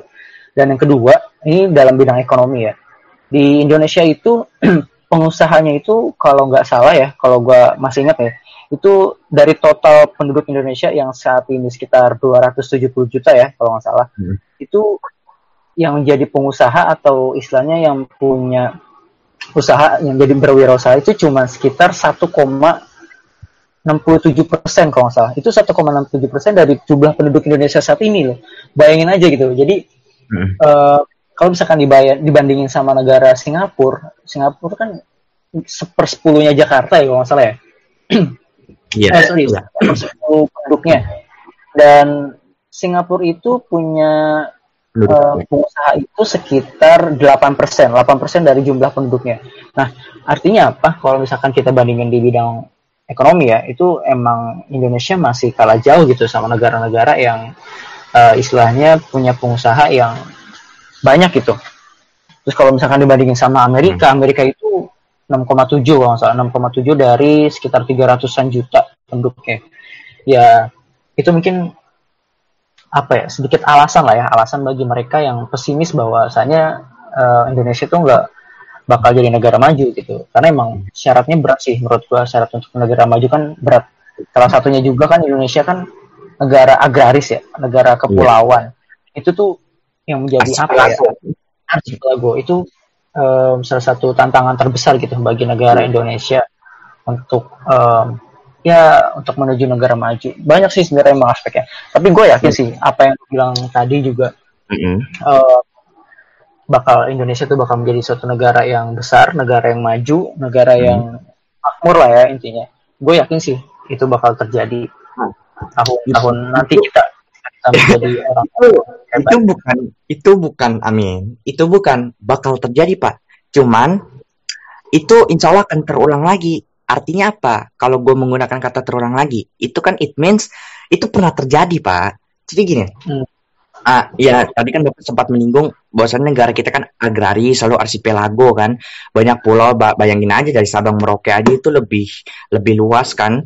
Dari yang punya uh, Los Angeles ke ke London atau atau mana itu gue lupa. Itu kan lebih luas. Artinya gini ya karena gue karena gua lebih lebih concern ke teknologi. Jadi gini ah sepulangnya yang dari Jerman kan dia dipanggil Soeharto kan yeah. tahun 74 tapi dia masih mundar mandir karena dia uh, pres wakil presiden di Boeing saat ini dia 76 udah fiksasi di Indonesia doang lalu bapak harus tahu pak itu dari sepulangnya dia satu orang doang loh Oke, okay? satu orang. Nanti Bapak bisa bayangin betapa besarnya negara ini kalau kita punya 10 Habibie deh. Nggak usah 100, 10. Bahkan Presiden Boeing pun sebelum dia cabut, dia mengatakan gini ke Habibie. Eh, Herr Habibie, dalam Jerman itu Mister itu Herr dan Miss itu Frau kan. Jadi dia bilang gini, eh Herr Habibie, udah kamu pulang sekarang. Kamu pulang sekarang 100 karena 100 tahun lagi belum tentu ada orang sepertimu di negara kamu. Majukan negaramu, kamu pulang sekarang. Tanpa pikir panjang, itu yang pulang, yang pulang itu satu Habibi loh. Bisa bayangin nggak? Itu dia buat itu sebelum kan E250 kan pesawat paling canggih pak nomor nomor satu tuh di dunia pak karena apa oh, iya tahun 95 E250 tuh apa terbang dengan teknologi dengan yang namanya fly by wire fly by wire apa fly by wire itu pak sedikit wawasan ya Insya Allah nambah wawasan nih Pak. Flybower. Ya. Flybower itu Pak, jadi semua perangkat keras diubah menjadi perangkat optik yang ada di dalam pesawat. Itu kan artinya bahan bakar semakin hemat dong. Dan karena bahan bakar semakin hemat, apa um, biaya bensin, biaya bensin kan aftur kan. Jadi kan kita beli aftur, afturnya kan lebih murah jadinya. Karena perangkat kerasnya udah diubah jadi optik. Dan yang kedua, pesawat tersebut pakai Dutch roll yang tadi sempat gue singgung. Dutch roll itu jadi kayak gini pak, uh, ya MTK lah ya, XY gitu, sumbu XY. Lalu pesawat itu terbang pak di atas sumbu X. Kan nggak uh. dimungkinkan kan betapa banyak itu angin yang dari kanan, kiri, atas, bawah. Bayangin aja kalau kita punya penumpang ibu-ibu hamil, kita punya penumpang orang tua atau lansia, kan nggak mungkin pesawat komersil kayak pesawat fighter gulang-guling ke mana-mana itu kan nggak mungkin kan. Nah, pesawat nomor dua di dunia yang terbang seimbang setelah Airbus A320 itu pesawat kita N250 dan hebatnya lagi itu pas di landasan udara Hussein tahun 95 10 Agustus jam 10 kan itu penerbangan perdana ya? Bapak harus tahu itu oh. belum itu belum pernah diuji terbang. Semua perusahaan dunia pesawat kalau dia nyiptain pesawat itu dia uji terbang dulu baru dipanggil jurnalis-jurnalis internasional. Tapi Eyang di di Jawa Barat tanpa pernah diuji coba langsung dipanggil panggilin jurnalis. Semua jurnalis pada datang dari Jerman Amerika Inggris semua mengatakan eh Bibi kamu kan belum pernah uji coba ini berani banget manggil-manggil kami kata emang kamu yakin apa gitu? Kata Bibi simpel kata Eyang saya yakin matahari akan terbit besok. Lihat saja pesawat ini akan terbang. Masya Allah Pak benar Pak pesawat iya. itu terbang tanpa diuji sama sekali. Oh, di situ oh. di situ iya. ada coba di situ di situ dunia tepuk tangan. Tepuk tangan nunduk semua ke Indonesia. Dan ketika itu perusahaan pesawat namanya ATR itu udah ketakutan. Boeing udah ketakutan Airbus sudah ketakutan PTDI atau IPTN yang dari Indonesia bakal menguasai seluruh seluruh pesawat di dunia pak. Dan karena itu kita punya kerjasama banyak pak. Salah satu sama NASA. Siapa sih orang yang nggak tahu NASA ya kan? Itu NASA itu sampai NASA dulu tuh kerjasamanya sama Indonesia pak ilmuwan Indonesia itu pengen ini akan mengarah ini itu ini tuh ada hubungan antara teknologi dengan pendidikan. Dan mana dua itu mengaruh ke ekonomi. Nah makanya gue yakin Indonesia maju itu biarin lah orang-orang yang suka teknologi kasihlah lapangan kerja, kasihlah industri strategis. Karena ini nanti atas penjabaran gua tadi, teknologi itu akan ngaruh ke pendidikan, di mana pendidikan akan menghasilkan orang pinter, orang pinter akan menghasilkan sinergi positif, ngaruh ke ekonomi. Bayangin aja, sekarang kita kalau pengen bayar hutang pakai sumber daya alam, atau pengen ngebalas jasa negara lain pakai sumber daya alam, kan sumber daya alam bisa habis, Pak. Tapi zaman era kemasan Indonesia kan tahun 70 sampai 90-an kan. Itu yang namanya hutang itu turun turun parah, Pak. Dan dan sumber daya alam benar-benar di nomor dua kan. Salah satunya yang nomor satu kan ada sumber daya manusia. Oke, kita punya kita punya utang sama Amerika. Kita enggak, kita enggak bayarnya pakai sumber daya alam. Kita bayarnya pakai sumber daya manusia. Kita kirim ilmuwan-ilmuwan, kita kirim S2, kita kirim S3 doktor atau profesor sana gidah ke Amerika ditendang ke Amerika, dia mengabdi di Amerika, dia bekerja, dia digaji sama Amerika. Utang pun terkurang ketika orang-orang yang kita tendang ke Amerika pulang kembali karena kan sudah membantu negaranya kan, anggap saja membantu di bidang perang atau di bidang apa. Kan gitu sumber daya manusianya. Karena sumber daya manusia, insya Allah deh teknologi maju mengarah ke pendidikan, pendidikan mengarah ke ekonomi. Masalah politik sah I don't care lah. Dalam arti gini, itu kan tahun 80, saya lupa 80 berapa Pak, takutnya saya salah kan. Um, itu Habibie kerjasama sama NASA. Tahu kan NASA? ya. NASA. Itu apa? Itu tuh NASA pengen praktek um, penanaman kentang di planet Mars. Itu tahun 80-an. Dan Habibie begitu sampai NASA, orang-orang pada memanggil gini, "Welcome profesor." Semuanya pada nunduk. Habibie datang tuh. Habibie bilang ya oke okay, oke. Okay. udah nggak usah nunduk gak usah nunduk. Uh, ditanya Habibie kita punya proyek ini ini ini ini, ini. coba uh, orang Indonesia siapa yang pengen jadi astronot? Habibie pulang Indonesia Eyang. Eyang langsung bikin survei. Seluruh Indonesia di survei siapa yang mau jadi astronot? Tulis aja di surveinya. Semua itu banyak banget pak yang daftar. Dan dan dan yang paling diutamakan itu 25 orang. Dan Bapak tahu 20 orangnya siapa? Ya Itu 20 orang tuanya anak-anak kecil. Itu kan artinya kalau kita memajukan negeri ini di sektor yang kita cinta, itu bakal meng mengdoktrin orang untuk mengatakan, wah aku mau ikut, aku mau ikut proyek ini, wah hebat nih. Jadi sekarang ngeliat aja, anak-anak dulu impiannya itu aku mau jadi astronot, aku mau jadi pembuat kapal, aku mau jadi pembuat jembatan. Lihat coba sekarang anak-anak zaman sekarang, aku youtuber, aku yang aku gamers dan yang lain-lain. Itu kan penurunan pak. Penurunan. Itu kan bisa dilihat. Iya itu kan bisa dilihat dari bagaimana sektor mana sih yang maju. Kan dulu kan teknologi maju. Nah karena teknologi maju dibuat karena banyak project salah satunya sama NASA dibuat survei. Wah 20 anak kecil pengen jadi astronot. Habibi bawa lagi tuh ke NASA 25 orang. Nih saya udah survei 25 orang. Siapa aja tuh Habibi 20 orang anak kecil, lima orangnya udah profesor ilmuwan. Diketawain sama NASA. Aduh, profesor, jangan main-main ini tuh proyek besar, gak mungkin anak kecil gini-gini. Habibie simple jawabnya, yang simple. Enggak, saya tahu, saya akan mengambil lima ini aja, 20 ini nggak usah. Saya juga tahu anak kecil, tapi saya ingin tunjukkan kepada Anda-Anda semua di gedung NASA, tuh, tuh, tuh beliau bilang. Saya ingin tunjukkan ke Anda-Anda semua bahwa bahwa negara saya akan mengalahkan negara Anda anak muda di negara saya memiliki cita-cita seperti astronot. Bayangkan itu.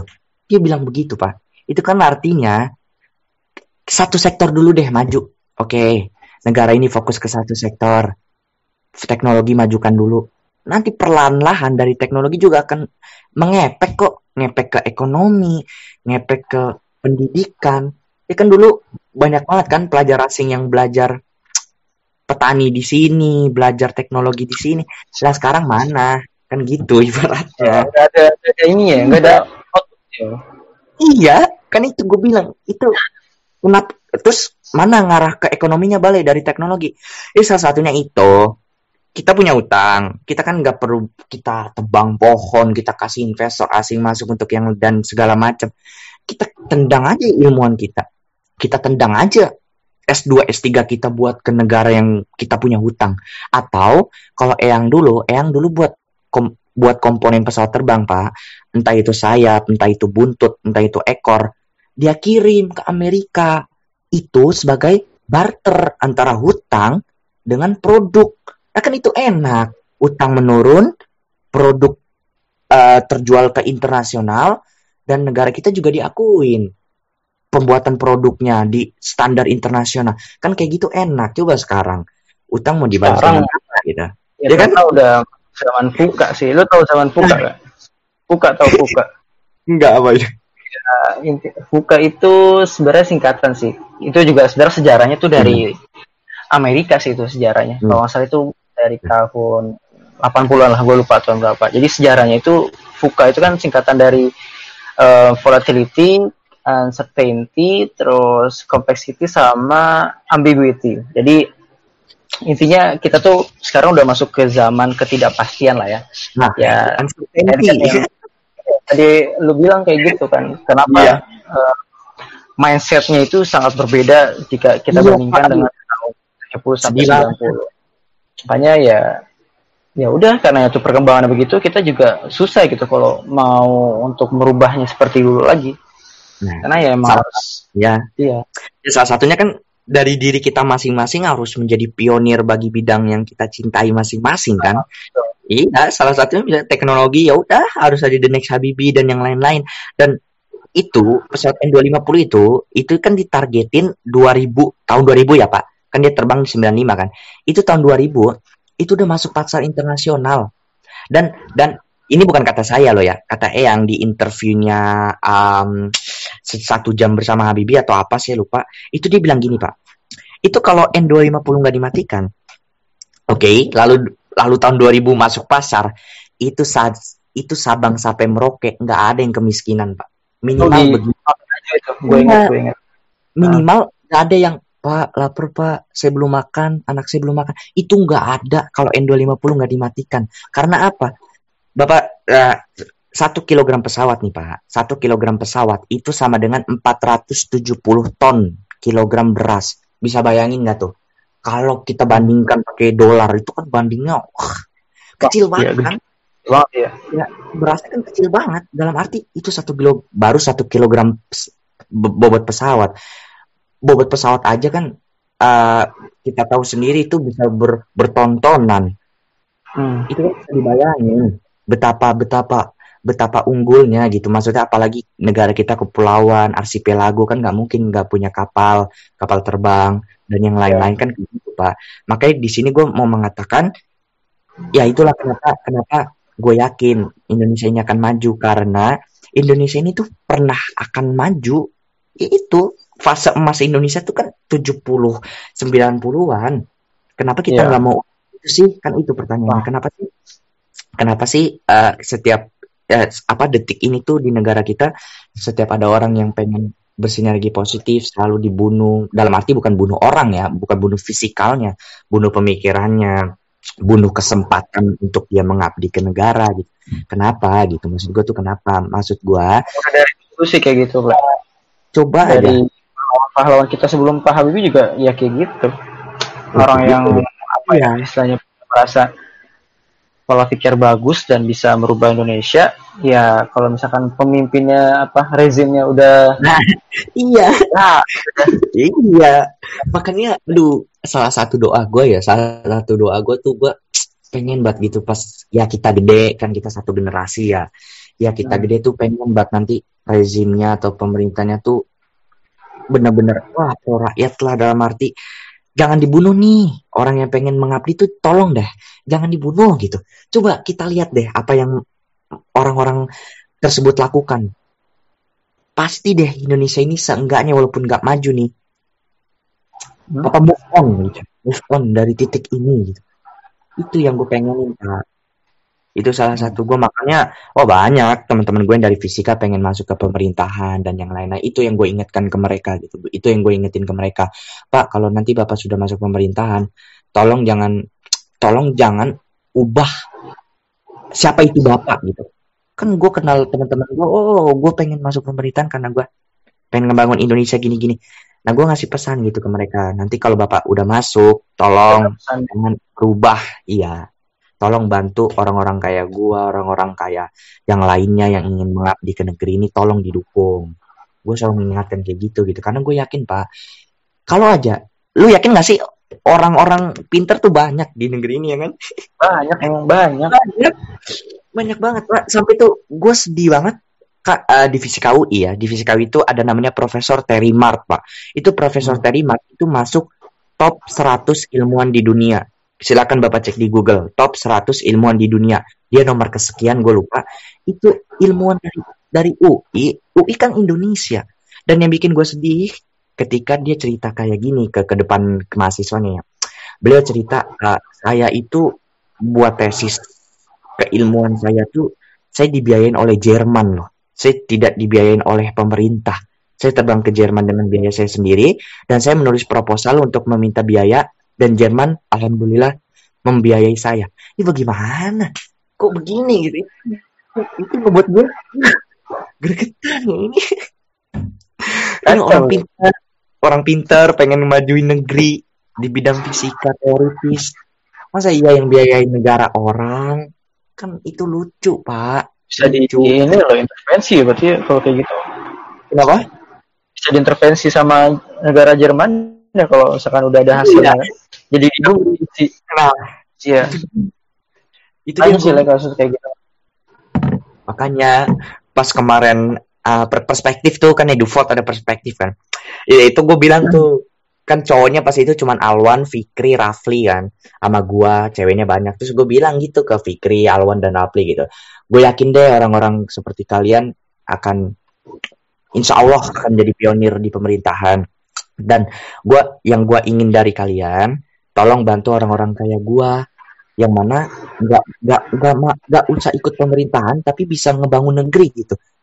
Kan sekarang susah ya ya kan pak? Jadi tuh artinya gini detik ini tuh ayo siapa yang membangun negeri Indonesia? Ayo sini sini sini. Tapi harus ini tapi harus ikut aku dulu tapi harus ikut ini dulu ikut itu dulu. Kenapa harus kayak gitu sih? Kenapa nggak dikasih freedom gitu? Kenapa nggak dikasih kebebasan itu yang gue pertanyakan gitu. Kenapa harus atas nama aku ya atas nama kami ya atas nama kami? Loh dia kan ngebuat itu kan untuk bukan kami doang bukan kalian doang tapi buat kita semua kan Indonesia. Tapi kenapa perlu dipaksa-paksa untuk ayo join sini join sini.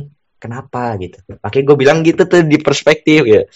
Yo siap le kata pikir itu yo siap le pokoknya mah nanti nanti gue panggil deh lu mah dia panggil pik panggil pik. Kalau kalau bahwasanya enggak Indonesia Indonesia enggak bakal maju tapi Indonesia akan pernah akan ngulangin lagi gitu. Itu bahasa yang lebih cocok Pak untuk negeri ini.